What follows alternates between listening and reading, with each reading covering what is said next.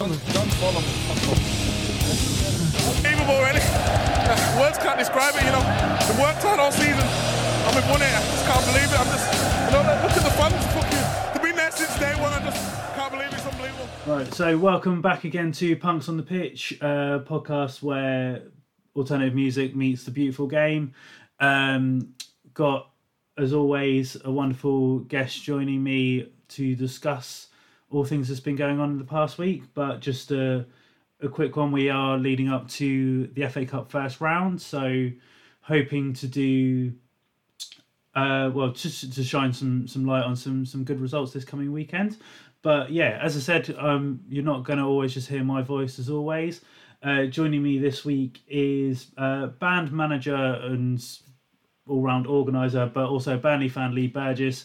Lee, thank you very much for, for joining me. How how is everything? How's everything in your world? Yeah, it's pretty good. Thanks for having me. Um, apart from where Burnley are on the table and the, the current looming of what's happening in the U S election getting me on edge, um, as the day we're doing this, for people who are listening, the, it's the fourth, and it's it's it's nervy. Um, so yeah, just that stuff. Yeah, it's not very clear what the fuck's going on at the moment, is it? Yeah, I was just looking through my Twitter feed, and it feels like I think it, Biden's just edging Wisconsin by zero point one percent now, um, and it looks likely he's going to maybe get that, which would be great.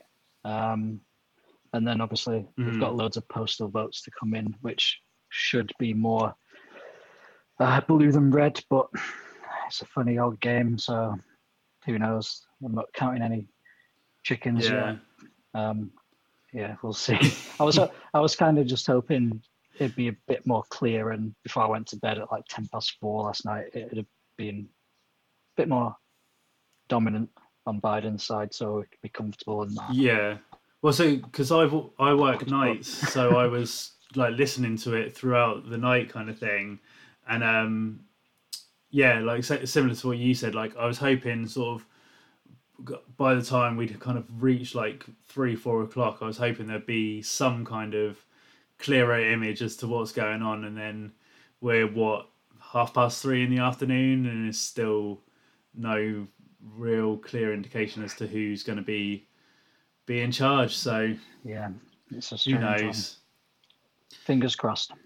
But um before yeah before we kind of get into all the football chat, how I kind of like to open it up is because obviously we we kind of mix music and football, but like in your role, I'm sure obviously you kind of deal with specific bands and things, but have you been listening to to anything good in the last couple of weeks that you'd recommend to people? um I actually really do like that new Bring Me the Horizon mini album that they've put out. It's really interesting little mm. um little idea and some cool collaborations, and I was intrigued to where it goes. A lot of heavier parts, feels it's just really fun. I like Baby Metal, um so that's quite cool. I, oh, I'm not a massive Evanescence fan, but you know, you can't deny they, they're a good band and got a lot of history, so it's, some of the collaborations are cool, like Nova Twins are great. So um yeah, I re- really enjoyed listening to that. um What else I listen to? I need to listen to Nothing But Thieves record, but I haven't got around to it yet. But I've heard good things about that. Um, yeah, I've just been a little bit slow on some other stuff the past couple of weeks. Um, I've had to, yeah. yeah, it's just I'll, I'll just get a list, and it's like, oh god, I need to actually catch up on things. And I'll just have like a full day of going, right, let's get through all this stuff. Um, what else has come out? Yeah, I really should.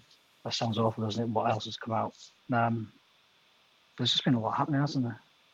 It's like, you know, new yeah, Ari- no, new, new Ariana Grande record's out, or has it just come out? I think I need to listen to that. Very yeah, punk. yeah, like last but, last week or something it came yeah, out. Yeah, very, very punk of me. Um, but yeah, got to do enjoy a bit of pop on the side. Got to keep it balanced. Yeah, and and just in terms of like your role with obviously like thirtieth Century yeah. Management, like. Obviously, I don't want to kind of dwell on it too much, but obviously everything that's going on at the moment, how have you kind of been sort of like dealing with the bands that you work with? Like, have you kind of sort of been speaking like strategy and, and stuff like that? Like, or have you kind of, I don't know, come to terms with how things are and worked accordingly, sort of thing? It's been a bit of both. Like, um, all my artists on my roster were all in sort of different phases of campaigns, and some were able to, some were already in Quick Emotion. So the Enter Shikari campaign um, for the new album, that started effectively in January um, with like teasing and single announcements and whatever. That came out in April. Um, so everything was all in motion, and we didn't want to, a lot of people were delaying albums, and luckily, because we are very like D T C based and working with um, indie label So Recordings, we had a few less hoops that we had to jump through in regards to like distribution and whatever. So we were able to get that out on time. But it was just annoying having to cancel everything. But then we announced our tour for the end of the year, which is meant to be starting. I think band were meant to have just done their big Russian shows now, and going to be like Eastern Europe. Um, but the big U K shows with Ally Pally and stuff were this month, um, throughout November. That was the point where we had announced those in like early April or around mid-April, I think. Um, Yeah, because we already had like ad space in magazines and things that have been sent off to print and whatever. So it's like, let's just announce it. It's a bit weird, but now that we were optimistic that things would be open, we, we were still thinking Brendan Leeds would happen and things in April. Um, we, yeah, but now it's like it got pushed back to next year. So the, the shows are in the U K May, June. Um, so with that in mind, it's now just filling that gap for them. Um, but the album was really successful. It was number two record at the highest charting position. The sales were really strong. Um, and the tickets have done really well, which is quite surprising. We weren't sure how it was going to go. Um, announcing a tour in lockdown, and loads of shows already sold out. Most are on the way. Um, so that's positive. So it's, it's now just filling that gap that is very weird for a band that are always on the road and that have I've been doing that for like the last yeah, yeah. fourteen, fifteen years. It's just been gigs, gigs, gigs.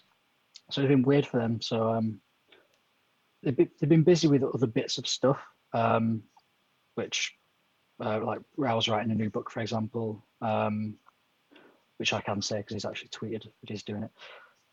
Trying not to trying to remember what I can and can't say. Um, and yeah, it's just yeah, it's they've been they have been busy doing bits and doing like. Recording some stuff at home with green screens and whatever, and filming um, home versions of stuff, which they've they've um, always been really good at, because they're quite technical and they've got a lot of the gear at home. They can do really good recordings of things, and it's they're a band that mm. have stuff at home, and not all bands do, so they're quite lucky in that respect. Um, then then other bands yeah. like I'd say like. Hacktivist and Blood Youth are two bands that kind of in a similar position at the moment, where albums were written and then recorded just before lockdown, but then we're kind of holding them and working out what to do, and we don't want to announce them too early and then they're done by the time we can tour. So we're still kind of creating plans and having rough timelines, but try not to commit too much so we don't have to un- unravel everything, um, and just kind of follow some sort of idea of what could be right. But at the moment it's really strange because there's still no right and wrong with it, and you see other artists doing one thing, another artist doing another. Some people are just cracking on with campaigns and just going for it, and other people are laying low and trying to figure out what to do. Um, so it's, yeah, it's kind of just trying to figure out what seems right for what we need for those artists at the moment. Um, and then yeah. my other artist, Sean McGowan, he went and did a barbering course. Um, and now he's and now he's oh, cutting nice. hair, um, and he's writing an album at the same time. He was going to record it um, around now, but he's decided to do that next year instead. Um, and now he's just it's well, he's, as of tomorrow, he's not cutting hair for a month, but he did the full course. Yeah. And he's working at a shop in Southampton, and now we're even talking about doing something like a, a, a barbershop and like music tour together, so he can do like a.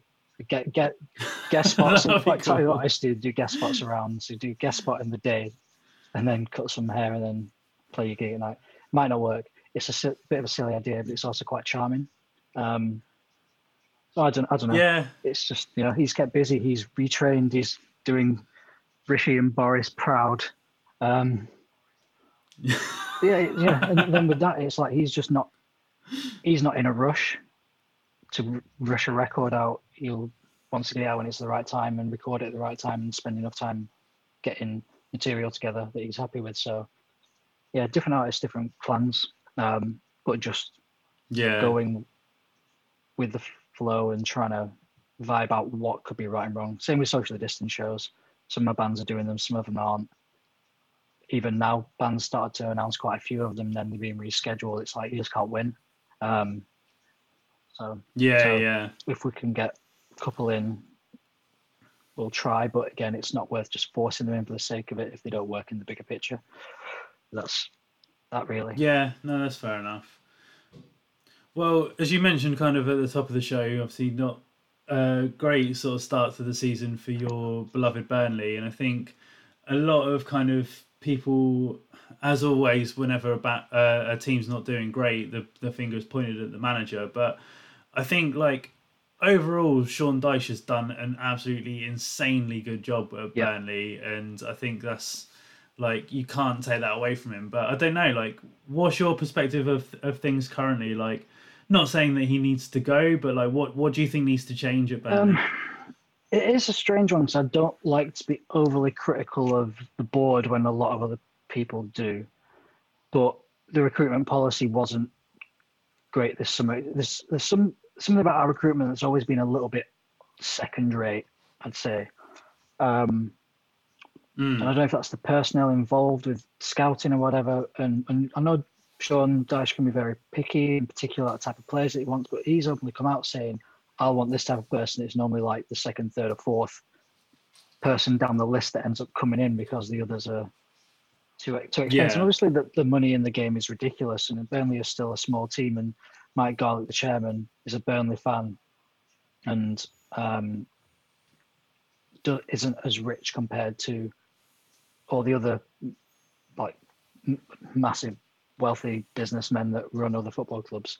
Um, so he can't just chuck money at it, but we have invested really sensibly, like the Premier League money and T V money over the past eight years of Sean Dyche's reign, over two promotions, and um, put a lot of money into like the training ground and facilities and getting things up to scratch that weren't quite there. So we invested in other places.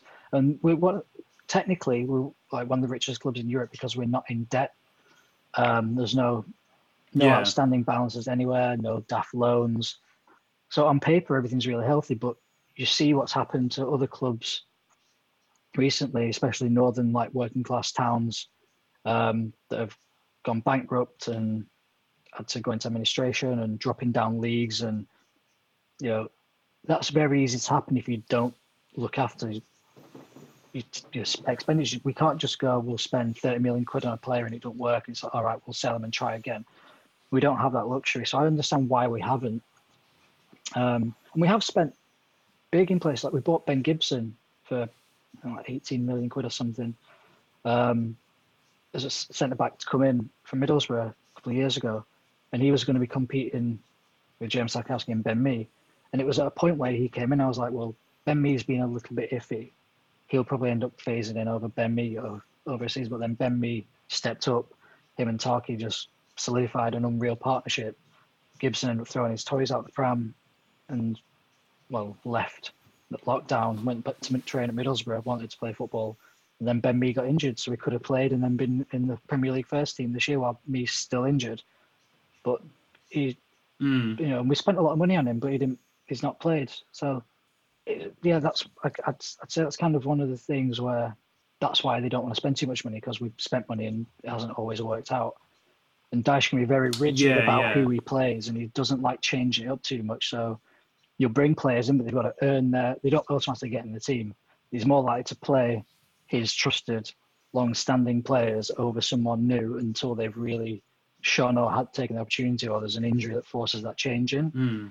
Um, So, is that frustrating for, for you as a fan though? I, like I, to like not not saying that like a new player needs like straight away has that right to go in the team, because like I think they deserve like they need to obviously earn their place, but like you you always see it in the media, like the new shiny toy comes in and they're sat on the bench. Like, is that a frustrating thing or not? Um, I I do like playing the players who deserve to play and giving the people who have that shirt the chance to keep it.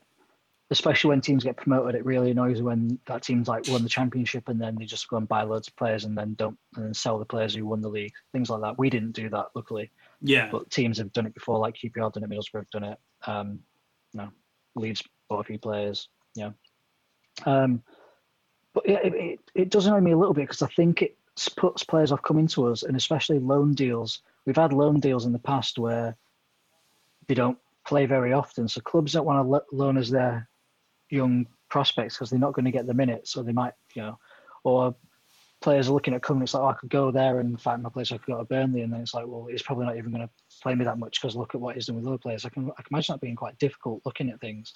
Um, and especially with like our youth players, we've had to play a few, but I've always found it very difficult. Just you don't bring that many through, that many give, given that proper chance. The only person who really has is Dwight McNeil, and he was forced in the deep end because of injuries, but then shone so much it was impossible to leave him out, and now he's our star player pretty mm. much. Um, so I'd like to see a bit more of that, but it is the very rigid Sean Dyche. I've got my core players that I want to play, and the rest the kind of, I'll say surplus, because he does rotate more than a bit more than he used to, especially with cup competitions. But it can be like, it can, and yeah, it's, it can just be very frustrating to watch sometimes when it's the same starting eleven pretty much as we've seen for nearly three or four years with a lot of the similar players. Um, and even substitutions, we'll be playing, it's like we need to change it, and it'll be like eighty minutes and we still haven't made a change. It's like, oh.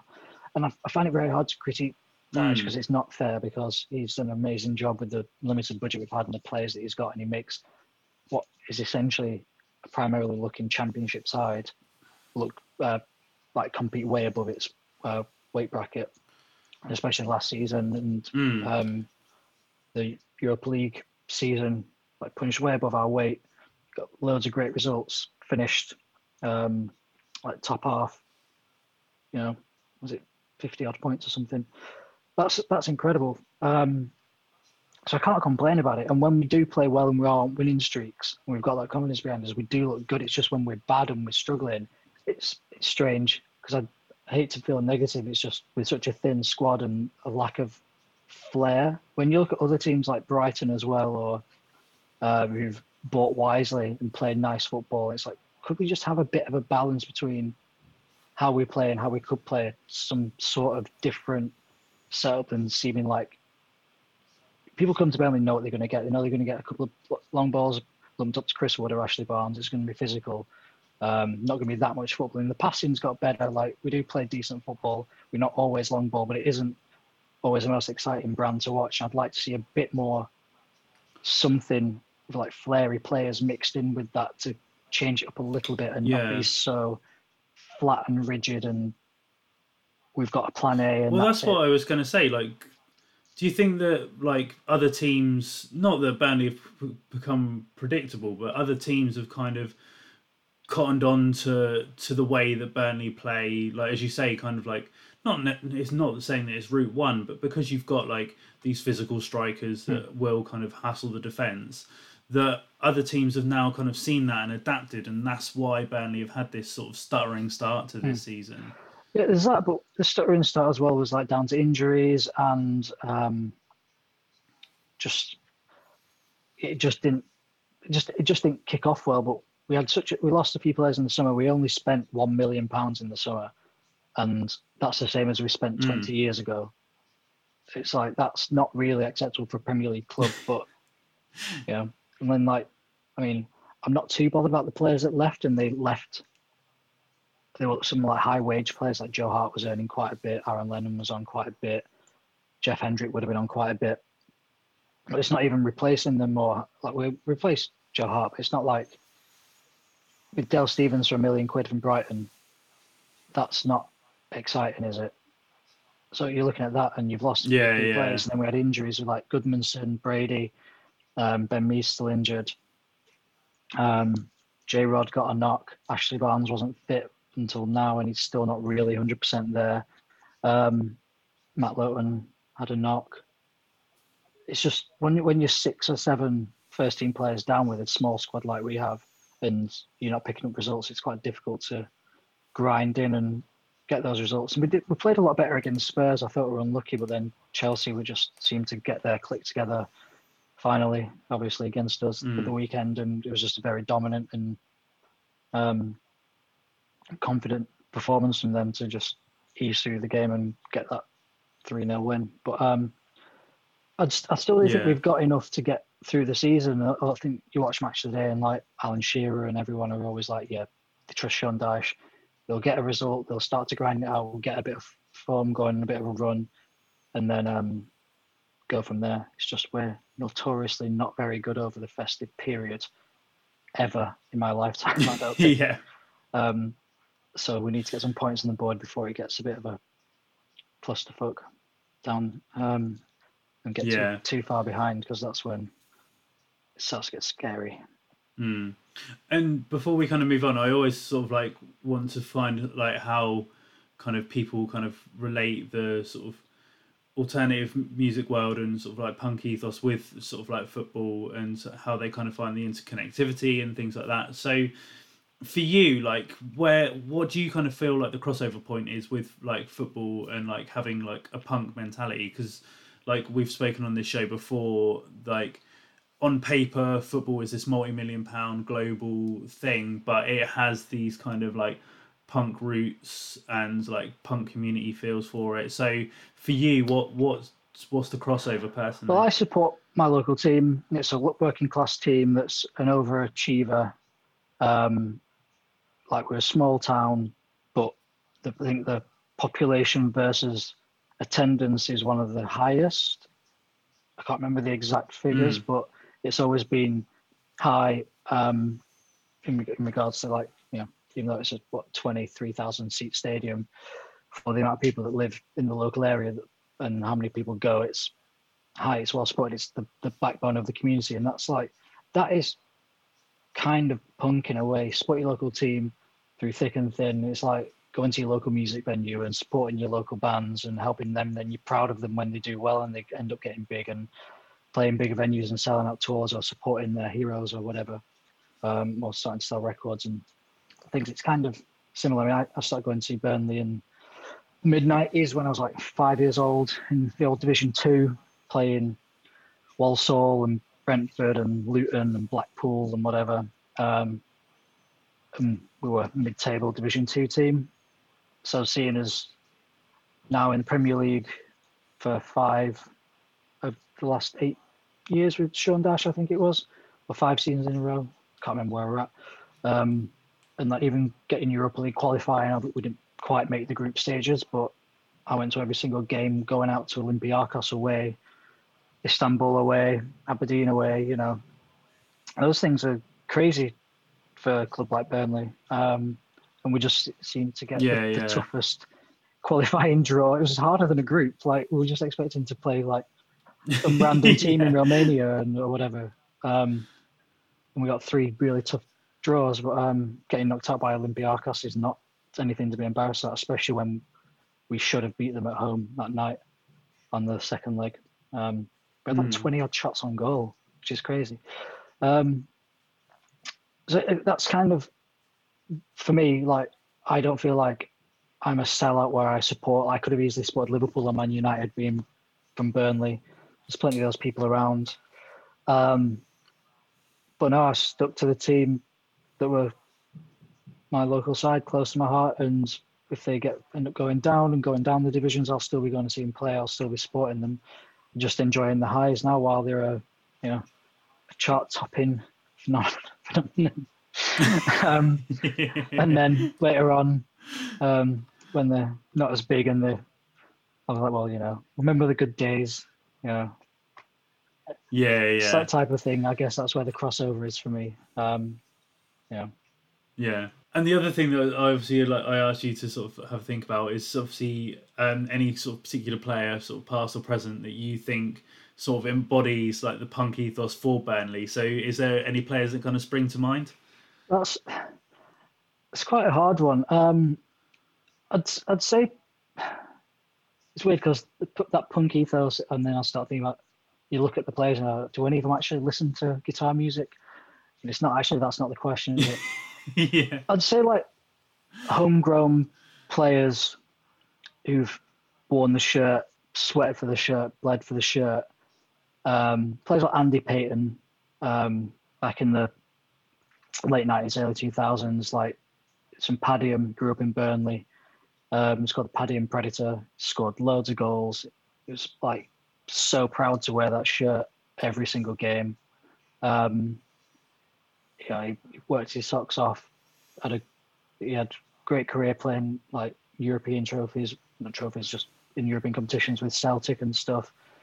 When he played for Burnley, he's like he loved it. He's still part of it. I think, I don't know if he's still doing the ladies' team. He was doing it. I think his daughter plays for them.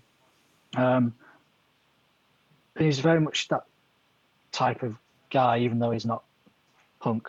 Um, that's the type of embodiment of the club. Yeah, yeah. And like similar to like Jay Rodriguez, I guess he's Burnley born and bred. He was used to be a ball boy. He came through the academy, played, went away, played for like arguably bigger sides at the time. Um, came back, you know, and he's so passionate about it. Cares about the town. Does loads of charity work. Um, yeah, it's just something about the the town and stuff that people love, I guess.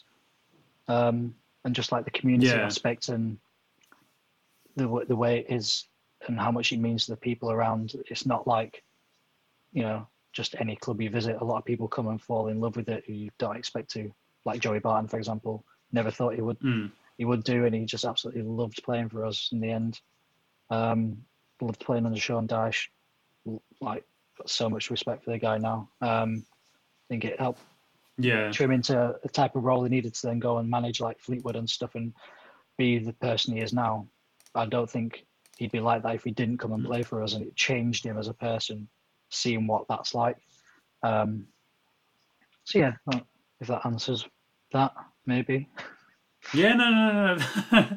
It definitely does. Well, we'll kind of segue on that in terms of like uh, people like being proud to wear the shirt and, and things like this. Um, a club that's kind of come into some heat for, for their shirt sponsors in, in specific is Bristol City. Like, this isn't necessarily aimed at City themselves, but obviously they're getting a lot of heat of it. Um, is their sp- shirt sponsor, Mason Betts, have been basically doing a door-to-door campaign of trying to get people involved in like football betting and things like this, and they've come under a lot of criticism for it. And like the reason I brought this to it is because I I've have this weird relationship with like gambling within football. Like, I understand it's a it's a part of it. It always has been since I was a kid. Like, I remember go, going to Fratton Park and having the old line of betting slips and, and things like that, and seeing all the old blokes like writing their bets out and whatever. But obviously with technology and, and so on and so forth today, like it's literally in your hand twenty-four seven if you wanted it, sort of thing. So I don't know, like this just was a looked a really shitty move from a club that's on the up that I, I don't know how much involvement they had of it, but it's, yeah, for them to kind of get a backlash is not a, yeah. a good look, in my opinion. So what what was your well, yeah, I this? I was trying to kind of sit on both sides of the fence and try and understand it a bit. And this, the club must have been involved, because there's no way you would have got that the data of all those addresses to send physical post out to either club season ticket holders or just members who bought tickets, or is it, you know, there's different levels of. So, but you've got a massive data pool of everyone who's bought something for you. So, depends who those people were they were hitting up with the offers. But um, the club must have permitted it, because, and then they must, or they must have sent it on the behalf of the betting company, because you can't just give addresses to a company because they're your sponsor because of G D P R, surely. Um, so, it, something does feel a bit dirty about it, but I understand it from a betting company or any sponsor. It's like, well, we've spent a lot of money sponsoring the club, but no one's coming into the ground and using our, like, seeing our logo everywhere. It's been seen on online, but I guess with Bristol City and teams lower than Premier League, you're not on T V that much, so your logos aren't being seen, your billboards aren't being seen. Hmm. It might be the type of thing that if it was a match day, they'd have just had someone flyer in and given flyers out with things like that's that's fine. It seems like someone's just gone, right, we need to get people up with some offers. We want we need to get more fans signed up. We're not seeing the the uptake we expected from this partnership. So to come together, they've gone, right, how about we do this? Not really thought it through, especially during the pandemic when people are losing their jobs and or people are desperate for money. So they may be looking into betting as a try and win money, but then can cause problems. Uh, ex-addicts could be receiving them. We were trying to get away from it. You don't know who you're posting to. Um, I guess kids as well could open that post and see it. So it's got Bristol City on it. I'm going to open this letter. Um, so it's, it is a bit dirty. It's a bit strange. But I mean, I just think there's too much betting sponsorship in football anyway. So it doesn't surprise me. It's like, yeah, I agree. It's, what, what's the percentage now of uh, teams sponsored by betting firms? It's like, I don't know, two thirds or something. Um, and even if your yeah. main sponsor isn't it, you still. Every- and it's like even. It's like even like when you're like watching like a live game or something, like during half time you have like all the adverts for like the in in game betting and, and everything like that. And I know there was a thing recently that they wanted to try and curtail that, but it still happens. And it's it is that, like as you say, like whether it's through the post or on telly, like it's getting it like punched in your face, rammed down your throat. And if you are an ex ex addict, like you just want to sit and enjoy a game that you you love and have a passion for. You don't want that constant reminder being shoved in your face. And yeah, I just thought this was like a re- like really ill thought out campaign. Like I, I get what you were saying, like with you want as a sponsor, like you need to kind of generate some kind of awareness and income and whatever. But I don't know. It it just feels like there was no kind of thought in this. They just kind of thought, right, this is a campaign we can do. We've got Bristol City's backing because we're their sponsor.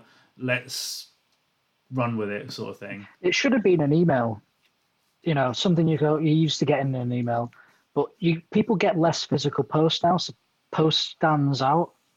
But if it came from the club via an email or in a partnership, it's very easy to go, oh, just delete that. That's normal. Like a social media post, you just see it and you skate yeah, past yeah. it. Um, but it just it felt it's quite invasive posting. Like they wouldn't call you up and ask if you want to do it. So it's similar to that. I think people are yeah. more digital now, so they don't want that stuff through the post. Um, but then, I, then I was thinking, like, but what if it was, say, a pie company that sponsored Bristol City, a local pie brand, and they were like, right, we're going to send an offer through the post. Would people then look at that as dimly? It's fatty food, I guess. So is it is that still irresponsible, or is it okay because it's not as t- taken under as negative light as gambling? If it's like, oh, you know, if you go to whatever, you can get buy one get one free on pies or some bollocks. I don't know. Don't know why I'm thinking about pies.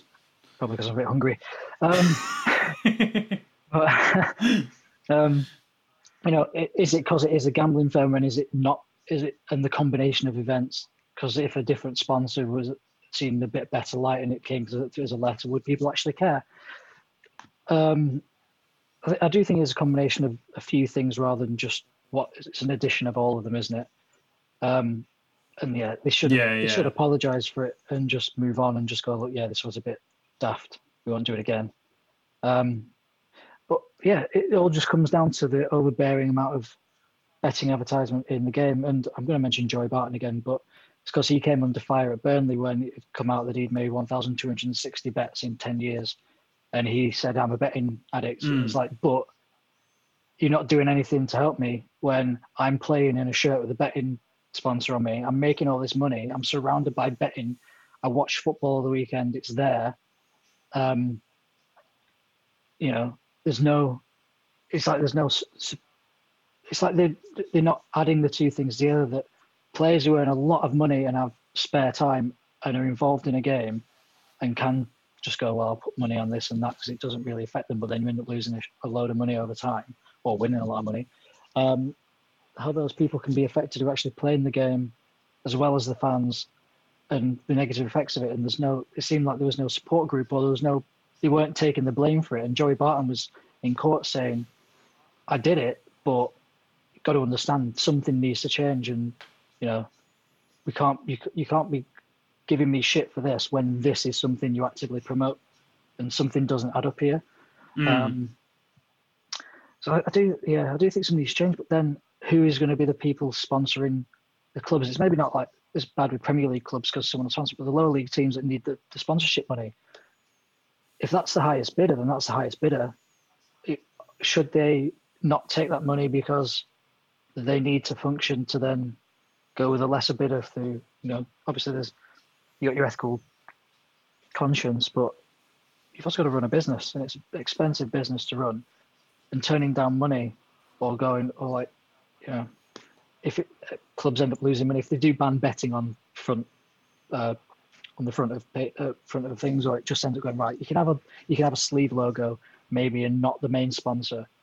Um, yeah. Try and change it that way, but then clubs will go, well, they were the people paying the most money, so who's going to cover that deficit if we're making X amount less a year because you've stopped us getting a certain type of sponsor? It's a, it's a strange catch twenty-two in a way, um, but I'm not the person to fix that.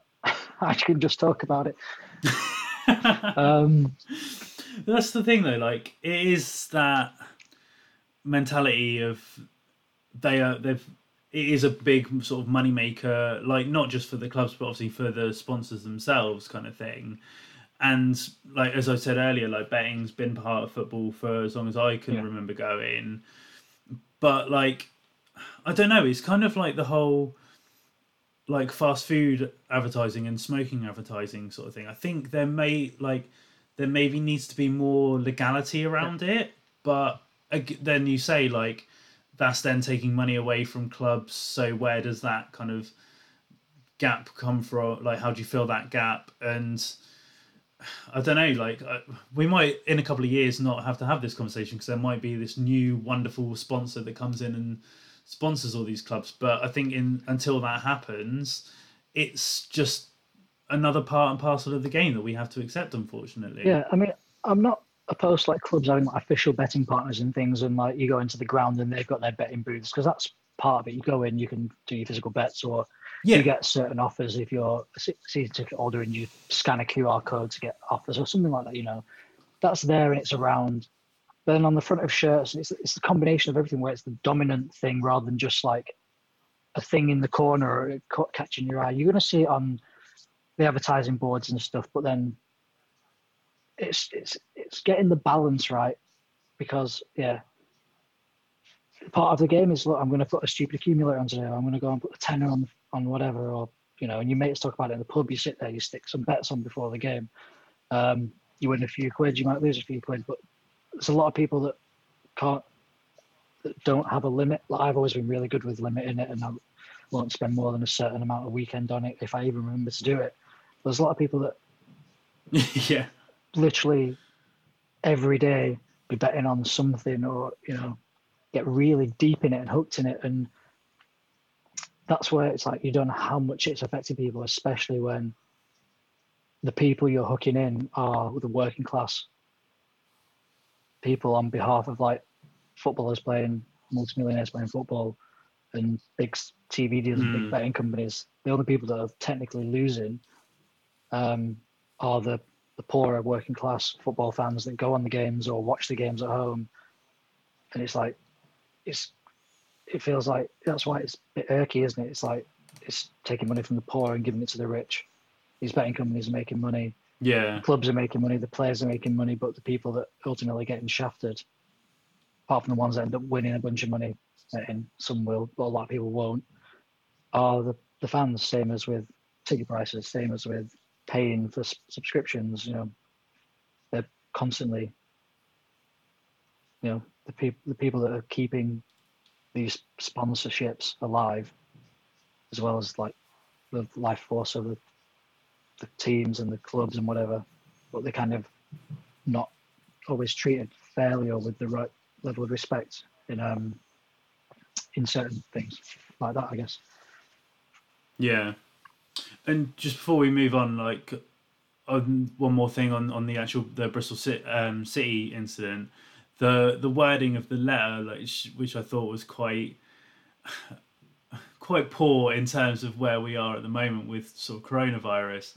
They took a, like a cheap dig at their rivals Bristol Rovers and called them the Blue Flu, which just, yeah, that's that's not a good yes. look, especially when it's people cheap, are dying of a virus. Yeah. Um, but yeah, like another point that's kind of come out this week, which is kind of causing controversy, is, well, he's a man that's been a bit naughty before, he's been naughty again, is uh, Wales manager Ryan Giggs. He's been sort of, I can't remember if he's actively been charged. He's been, he's been assault, arrested, but... and he's like something to do with, like, there's a bail, um, he's released on bail or something. And the, but, he, but then he yeah, says he's actively like, working alongside the police and denies any of the charges, um, as he would. Yeah, so these are allegations that have come out that he's he's assaulted his girlfriend, and it's been reported in several kind of news outlets. As as a result, um, the Welsh F A have kind of come out and said that them and Giggs have said for the upcoming like international camp that Giggs won't be involved. Yep. Um, but like we've we've seen in the past, like Giggs is not a person that's shied away from controversy, like the stuff with. Um, was it Rebecca Lowe's like back back years ago, like he and he's he's been sort of caught out in these situations before, uh, yeah, and, and I don't know like. Well, obviously, like this gets a lot more media attention because of because of the stuff with his brother's wife and all that scenario. So it's anything that happens with him and a, a woman is going to get a lot of media attention. I mean, if he's done it, it deserves attention anyway. Um, as far as I'm aware, she's. Moved out in a in a safe house or something with the dog. Um, yeah, I mean, there's not much information about what happened. Apparently, there's there is some mm. um, visual evidence, like so there might be some marks or cuts or bruises. I don't know. Yeah, I think there's, there's like nothing, bruises on her arm. There's no specifics like that, yeah. about what actually went on. Um, so until until that happens, but I think it's smart from the F A. You know, they were meant to announce their, the Welsh F A, they were meant to announce their team yesterday, was it? Um, but it's good to act quick, and it would be a bad look at the moment when, I mean, they probably know a bit more information than the public do, but it's very limited, and it's like, well, you've got to support, um, yeah, support um, his girlfriend in this matter and not just sweep something serious under the carpet. Wait till there's more, more information out there and just go, look, you're on. Plus, I think they've dealt with it really well.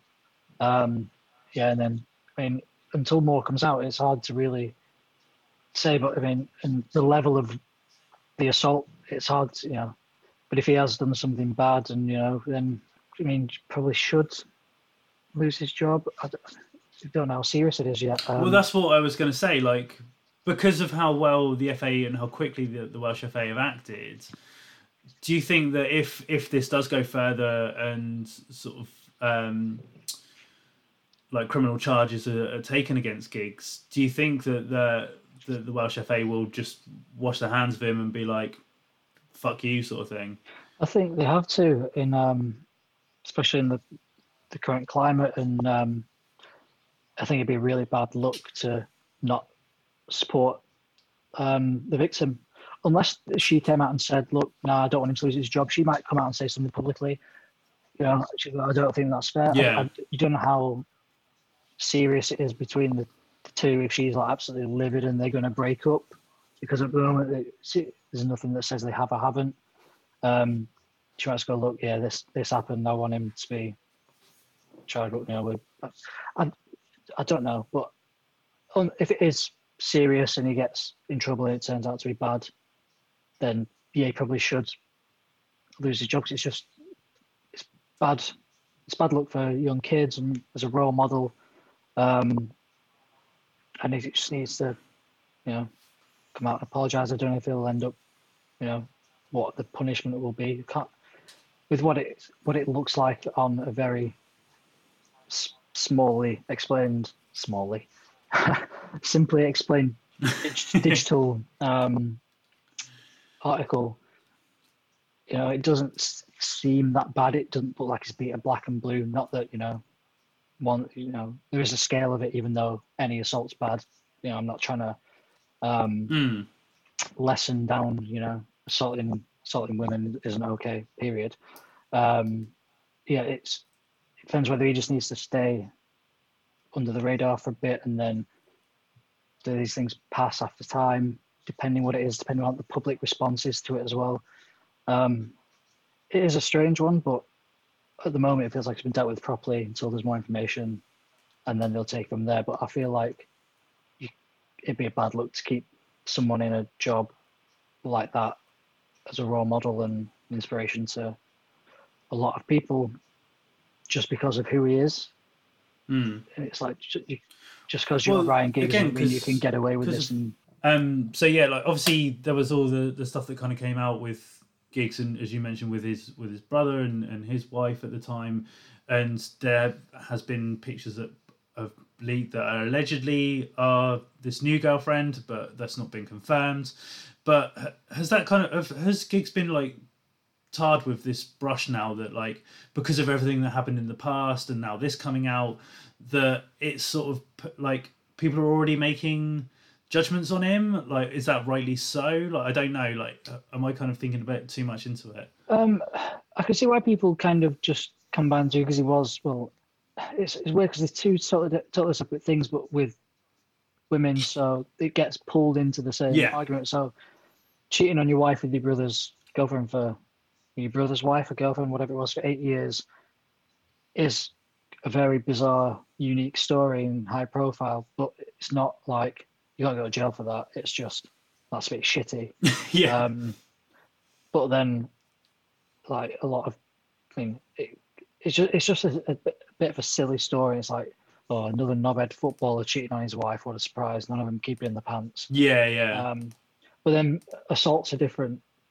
Thing. It's not like cheating on your wife for eight years isn't serious, but it's like, I mean, it's just far more common and regular these days. Like people getting divorced, people cheating. It's just, especially with footballers, it's just, oh well, another one. But then, yeah, assault's different, um, and yeah, it's a bit uglier, regardless of them not. They've only been together a few years on and off or whatever. They're not married, but. If that picture's right, and you know she has, it, it was um, like facial bruising and cuts, then that's awful, and definitely should mm. be um, charged and probably let go from his position. I'd say if that's if that's that. Um, but until that picture's confirmed, it's just speculation and guesswork. Um, yeah, people will. To go back to your question, people will. Assume he is guilty because he's done something bad in the past, even though it's not been like, as far as we're aware, physical abuse with previous partners. Some might come out saying, yeah, you actually did it with me. I just never did anything about it. You just, you never know. Um, hopefully not. Mm. Well, on a, um, a lighter note, shall we say, um, there's yeah. a, a story that I kind of brought to you, which I love these moments in football where you kind of get these kind of just like you, you think them up. It's kind of like a Roy of the Rovers thing or something, like you never imagine it actually happening, but this was something that happened in the fifth tier of Spanish football. Um, I will be putting the, the video in the episode notes if anyone wants to check it out. Um, but it's Vineros check it out. Uh, C F. Yeah. Their goalkeeper. So everyone always knows this. Like I think Pete Schmeichel's the most famous one for doing it. Keepers going up for set pieces late in the game. Uh, but their goalkeeper, Carlos Aguirre, I think that's how you say it, Torres, had gone up for this free kick and actually scored a worldie. It was a, a good curling effort from the edge of the box, which yep. brought his, te- he, his team level. There was mass celebration, like players piling on him. The camera follows him, jogging back to his line, massive grin on his face, pumps the, pumps the air, like, yes, I've got, got a point for my team. Turned around to step back on his line, immediately turns back and the ball was floating over his head and goes into the net. And it's just yeah. like one of those comic moments. It's like, you can't write it. It's, yeah, just like, I, I thought I'd bring this to you because I thought it was a bit funny. Yeah, it's pure, it's pure like lowly golden. I follow a couple of accounts showing clips of stuff that have happened. And that's the beauty of people having phones now and everything being filmed. This is stuff you wouldn't have seen in the nineties or whatever. Um, but now everything's filmed, everything's recorded.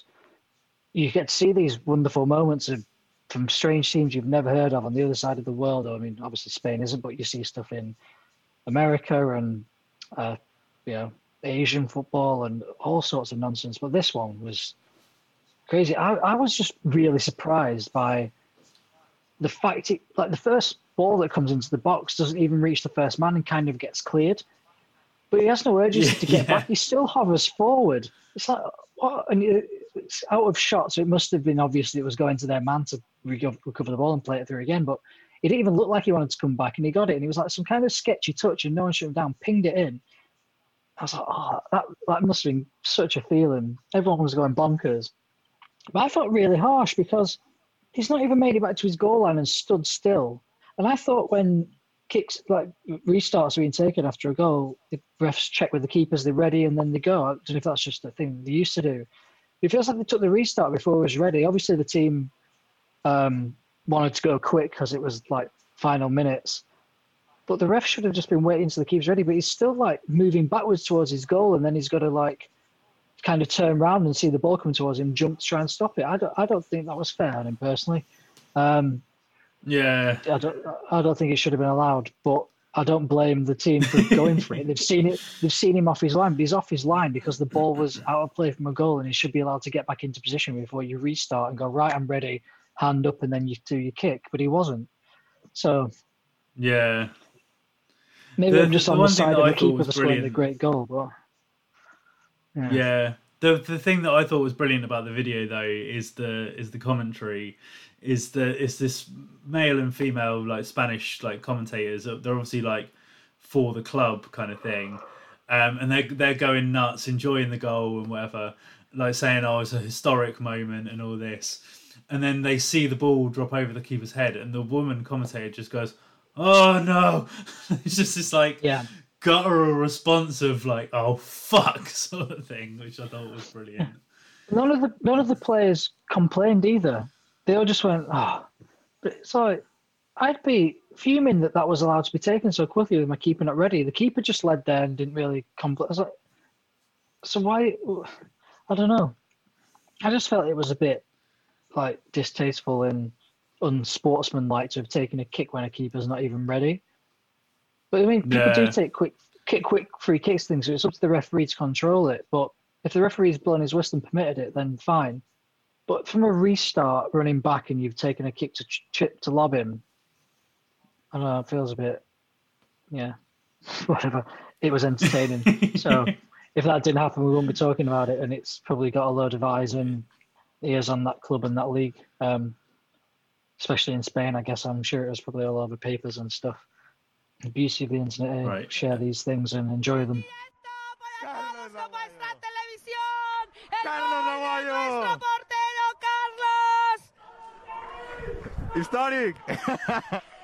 Historia, historia! Oh, Carlos Aguirre! Madre mía! ¡Qué gol al noventa y pico! ¡Qué emoción! Poder vivirlo aquí con todos ustedes en directo. Picalu, marcado dos golpes y escolar. No, no me lo creo, no me Hostias. Lo creo, no me lo creo.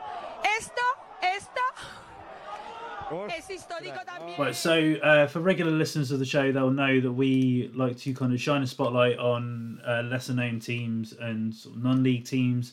So each week I ask my guests to bring uh, a team to the table. So Lee, who's the team that you're bringing to the table? Um. I was going to talk about Accrington Stanley, but no, I'm going to talk about Saint Albans City F C. Um, so, what's your what's your affiliation with them? Okay, so um, this new season, um, Enter Shikari, who we manage, um, are from Saint Albans, and we've been talking about it for a little while. And we partnered with the club and sponsored their shirts.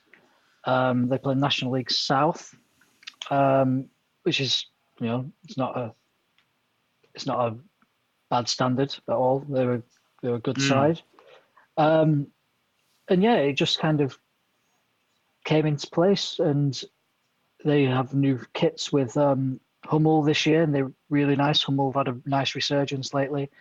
The chevron designs are really popular, and they've taken on a few more larger sides around Europe, and like like the Everton kits look really good this year, and I think there's someone else in the Premier League that has Hummel maybe.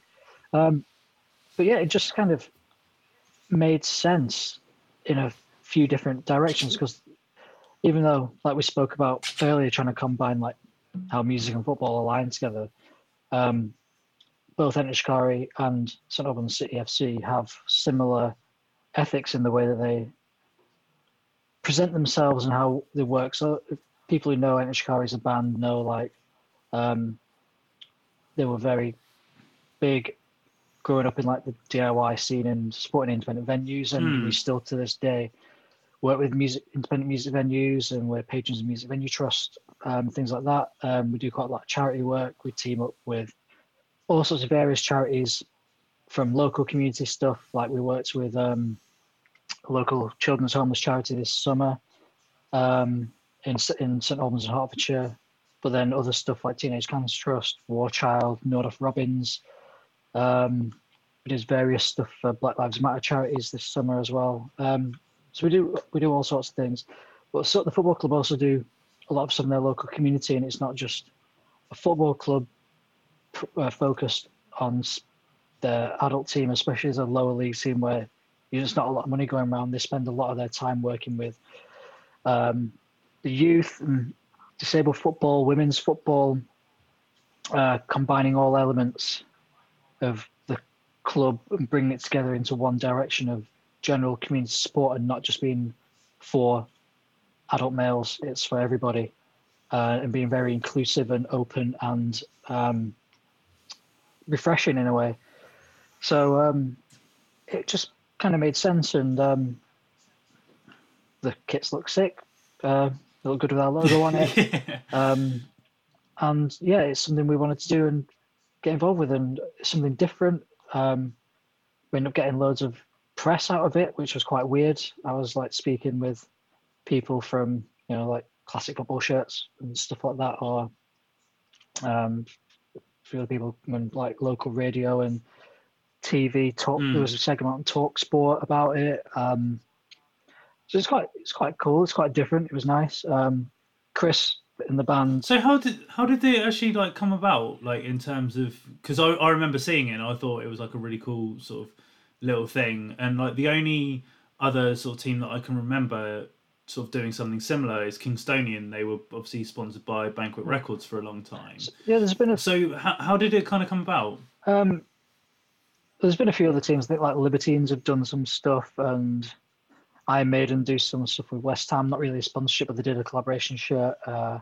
mm. there's, been, there's been a few. Um, but with this, like Chris Batten, the bassist, um, he used to wear like an old Saint Albans shirt on stage back in the day, and um, still goes to games every now and then when they're off tour, because it's a you know, local team. Um, his dad, um, who works for uh, our business side of things and works with our company and the band and things, um, is like knows people who work there, knows the chairman Lawrence and a few people, and it's just been like as a local thing, we kind of just know each other. Um, I didn't personally, mm. but the band did, and uh, like extended members of our team and stuff. So it just then became like a conversation from that and other stuff that we do locally with the band and uh, local venues and stuff that we uh, help out or partner with in certain projects. So it just kind of started as just a little conversation that kind of built and said, you know, actually this would be a good idea. Um, and we went ahead and did it essentially. Um, and you know, it's been great for the club getting more revenue in, especially in a difficult time. Um, you know, it's worked as a, you know, there's been a lot of awareness. There's been fans and Shikari fans tuning in, watching their live streams on the other side of the world, wearing Saint Albans shirts and sending pictures and cool. on Twitter and stuff. And it's like, it's you know, it's it's quite fun seeing that. And as a football fan and a music fan, it was really cool for me, uh, combining two big passions in my life and doing something like this. Um, so yeah, it was fun, fun for me to work on something different and. Um, Going to, well, it's been a bit difficult. I've only, I've been able to go on one game um, as even because of behind the closed doors stuff, but we were allowed to go because it was in a working capacity and social distance with masks throughout the game and all that. Yeah, stuff. yeah. Um, but it'd be nice to be able to go on more games in the future and figure out other stuff we can do together as things go, go forward. But um, kind of been halted slightly. But um, you know, even like Rob, the drummer, who's not a particularly big football fan, um, his neighbour is the um, commentator for the local radio station. So he's, Rob's been going oh, okay. commentating on the games of the local radio, but because he doesn't know much about football, it's just it's quite funny. Um, says some of the, like awesome. the wrong terminology, but he's getting really behind it, and you know, it's the local, the local spirit and backing it, and um, you know, you know, getting involved and enjoying it rather than, you know, shying away from something that you don't know much about. You know, it's yeah. It's been fun in that way. And like, because I guess kind of like, again, intertwining those, that thing of like music and, and football, like we see loads of bands sort of kind of do like limited run merch and, and things like that. So yeah. I, I don't know, but have like, have Shikari fans been kind of approaching this as kind of like, I don't know, like a bit of merch in some aspects, yeah, because it, it so. is in some aspects, but it's something a bit quirky. Yeah, that's that's kind of how it's come across. Like there are a lot of Shikari fans who do like football, but because it's not like a big team, it doesn't feel like it's clashing with who you you support. It's you're allowed a second team that are non-league, so they're generally mm. just like, oh, this is a really cool idea. I really like it. Um, the kits look good. And they'll be like, oh, keep an eye out for Saint Albans results as well as my normal team. And they can run side by side. It's not a competition. It's only been a competition yeah. for the local fans from Saint Albans who support the other local teams instead. And they're like, oh, I can't buy that because I support, I don't know, Har- Harpenden. yeah. I can't remember the other local teams. Um, so that's when it's a bit too close now. But yeah, people have liked it and um, really taken to it. And because it is different, um, it's like bright yellow and blue. It's not a normal band merch item. Um, there's a bunch of people mm. like, oh, I can't wait, wait to wear these. It's perfect to wear at a gig because it's active wear. You know what I mean? Or, you know, you can sweat in it and it's kind of what it's yeah, yeah. there for. yeah. And it stands out. So oh, it's going to be really cool when we do the band play shows. There's going to be loads of people in yellow football shirts walking around, but it's kind of part of the charm, yeah. isn't it? And especially as the team have started the season well, and um, if they, you know, could potentially, when it's early, early doors, but they're fourth and unbeaten with the game in hand, so three points off the top, won three, drawn one. If they, I mean, obviously the goal is um, promotion this year, and they finished nineteenth last season before the season fit stopped. Um, so the goal, goals obviously do better than that, but they've recruited pretty well in the summer. Um, start of the season, like their pre-season was insane. Like just scored loads and was winning for fun, and they continued that into their league form. And they had a little F A Cup run. Um, got to the last stage of the qualifying rounds, and it was on uh, B T Sport One, which is you know mm. crazy um, for a, like a, such a low t- low level team. But they got beat by Bishop Stortford two nil, so they got knocked out. But um, you know, it seems like as as they've started the season winning, and the the people who have never really paid much attention to them, who didn't know them, through the and through buying the shirts. So, See, oh, the team actually pretty good as well. They're not just they, they yeah, don't, they don't yeah. lose every game. So it's been quite positive. You see people looking out and going, "Oh, amazing! You've won again. Cool. You're doing well in the league." Um, so yeah, it's hopefully it's going to be a good season for them. They really need to start getting fans back in when that's possible. That's going to really help. Um, mm. You know, um, but at the moment, you know, they they're performing well. So hopefully that continues and get some promotion push. That'd be good at the end of, yeah. end of the year. And I always like to kind of do do a little bit of research and sort of find a, a unique fact about each team that we, we kind of bring to, to the table. And the one that I found about Saint Albans City was that um, they had a... I, don't, I can't find the year, though, which is a bit of a bummer, but they had like a, a, a run, a, another F A Cup qualifying run. And in this game, they scored seven goals, but all seven goals were scored by a gentleman called Wilfred Minter, and that oh. record still remains as like the highest tally of goals scored by one player in an F A Cup tie. So that's I thought that was pretty stat. cool. I like that. Yeah, that's that's that's a good record to have. That I scored the most goals in one F A Cup tie that's ever happened. Seven in one game. Yeah, yeah, yeah nuts, isn't it? I think they still lost as well, but what? They lost.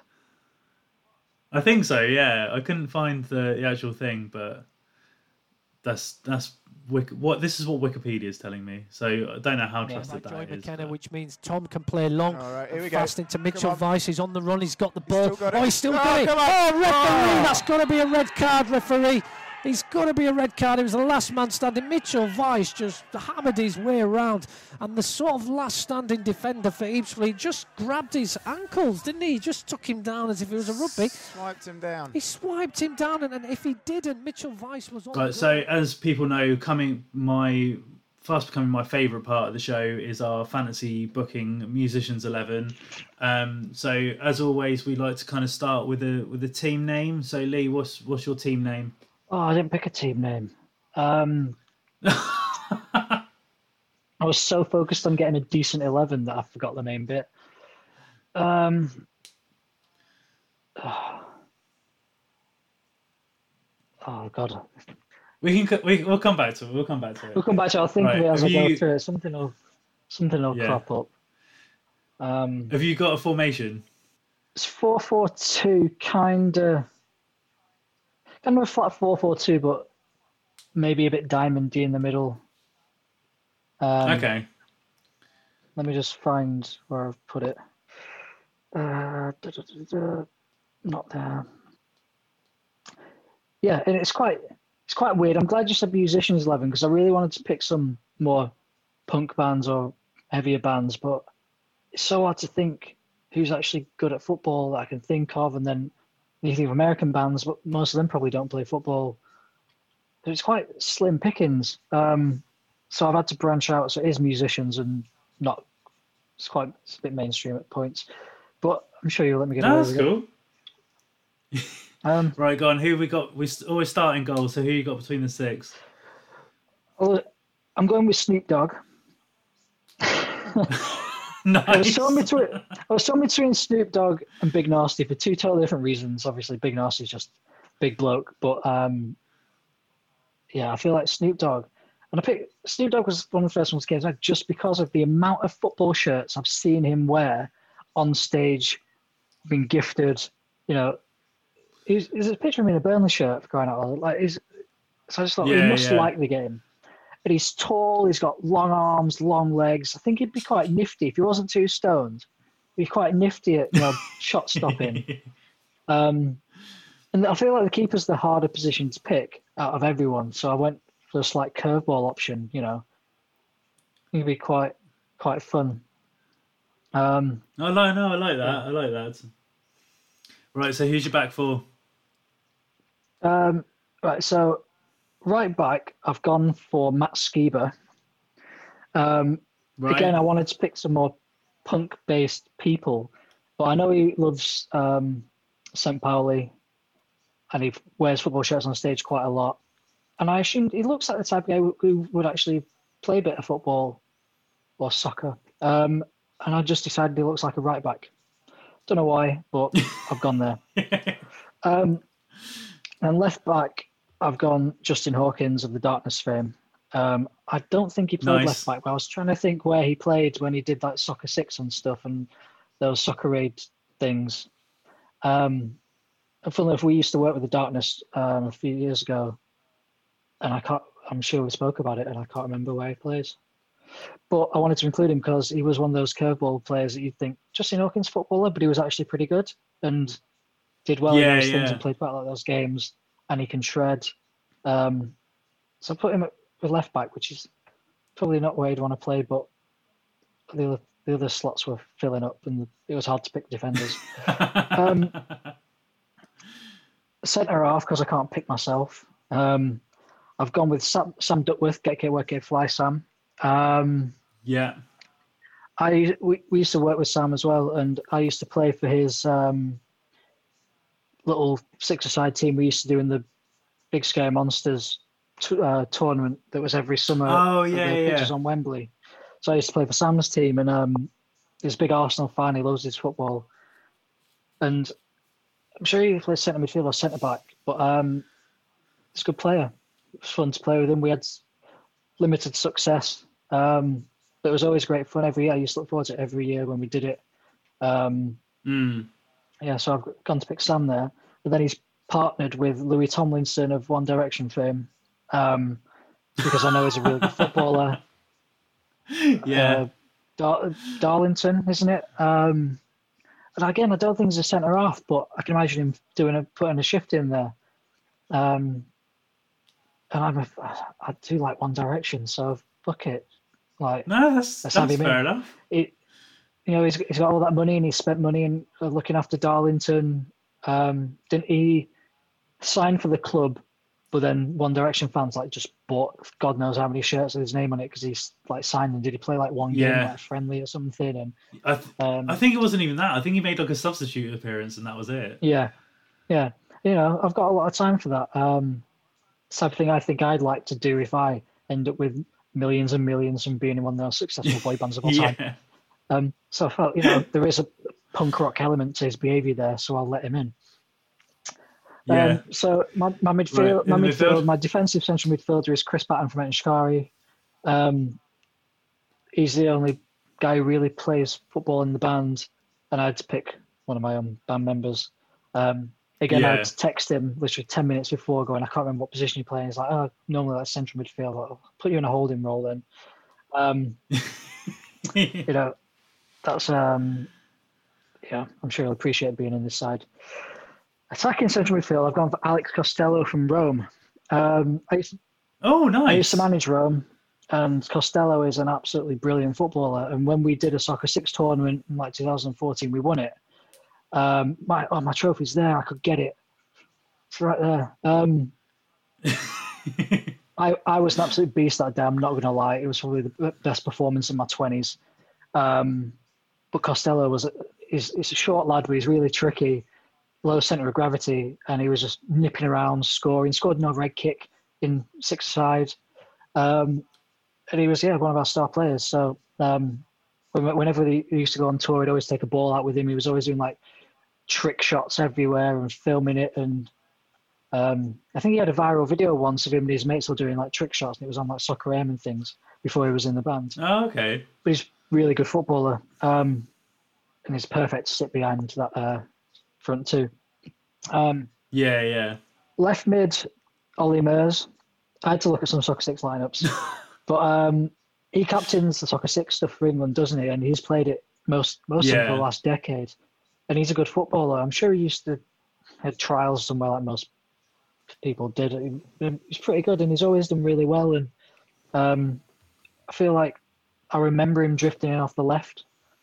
So I've given him that role. Um, Yeah. Probably the least punk rock of all of the people I've included in this, but, you know, he's a good player. So playing for strength here and not over credibility. Then um, right right mid, Serge from Kasabian, because um, he's just oh, a great okay, player. Yeah. And um, I remember watching him on Soccer A M, scoring some uh, mad volleys in the car park. And one, yeah, one, yeah. one of his goals for in Soccer Aid when he chipped Seaman. Um, he's just he's a good footballer, and uh, I like what they do with all the stuff with Leicester. Do the ground like the big Leicester fans? They do the games at the ground. Um, they, I'm sure they've done a collaborative shirts and things, and mm. I've got got a lot of time for that. Uh, my centre forward partnership is Mister Rob Lynch, tall man, nice, good feet. He plays with Sam in Sam's team up front. Got some crucial goals. Um, it's a good striker, got a good finish on him. Um, yeah, and he's a mate. Uh, he's a good mate. So I was like, you yeah. know what? Put you in there, perform for me. You know, you'll get that number nine shit. If you don't perform, I'll sub you off. Um, I've partnered him with um, Dermot Kennedy because I watched the recent Soccer Aid and I thought it was really good. Um, and it was between him and James Bay, but James Bay's on, on the bench, and you can come on for Rob if he's not performing. Um, But yeah, Dermot De- Kennedy up front. Um, and yeah, and I think his, I like his record this year. I think it's quite good. It's yeah, Gaslight Anthem in parts, and he's a good artist. Um, the other players I was trying no, that's, to... No, yeah. that's cool. I was trying to squeeze in James May, Tom a... Grennan, James Arthur. They're all decent players as for what I'm aware. But then, yeah, felt like too many of those pop guitar men and not anyone in proper bands. Um, yeah, yeah, I was yeah, stru- yeah. struggling to pick them. And I was trying to think who I played against in these Soccer six tournaments in previous years who was actually good, and I can't remember who won them. I feel like Bury Tomorrow yeah. maybe won one once or something, or...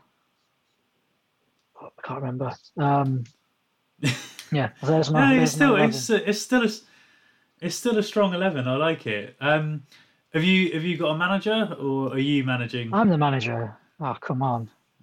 Not letting anyone else manage that side. It's me. I'm in control. Fair enough. Perfect. Brilliant. Well, Lee, thank you very much for for taking the time out of your day, having a little chat with me, and thank you for persevering with technical difficulties. We got there in the end. It's all good. We got through it. Um, I saw the Perfect. team name, didn't I? My Bicycle Kick Romance. Let's call it that. Brilliant. Perfect. Lee, thank you very much for your time, mate. No worries. Thank you, Tim. Speak in a bit. Cheers. Take care. Bye. Bye.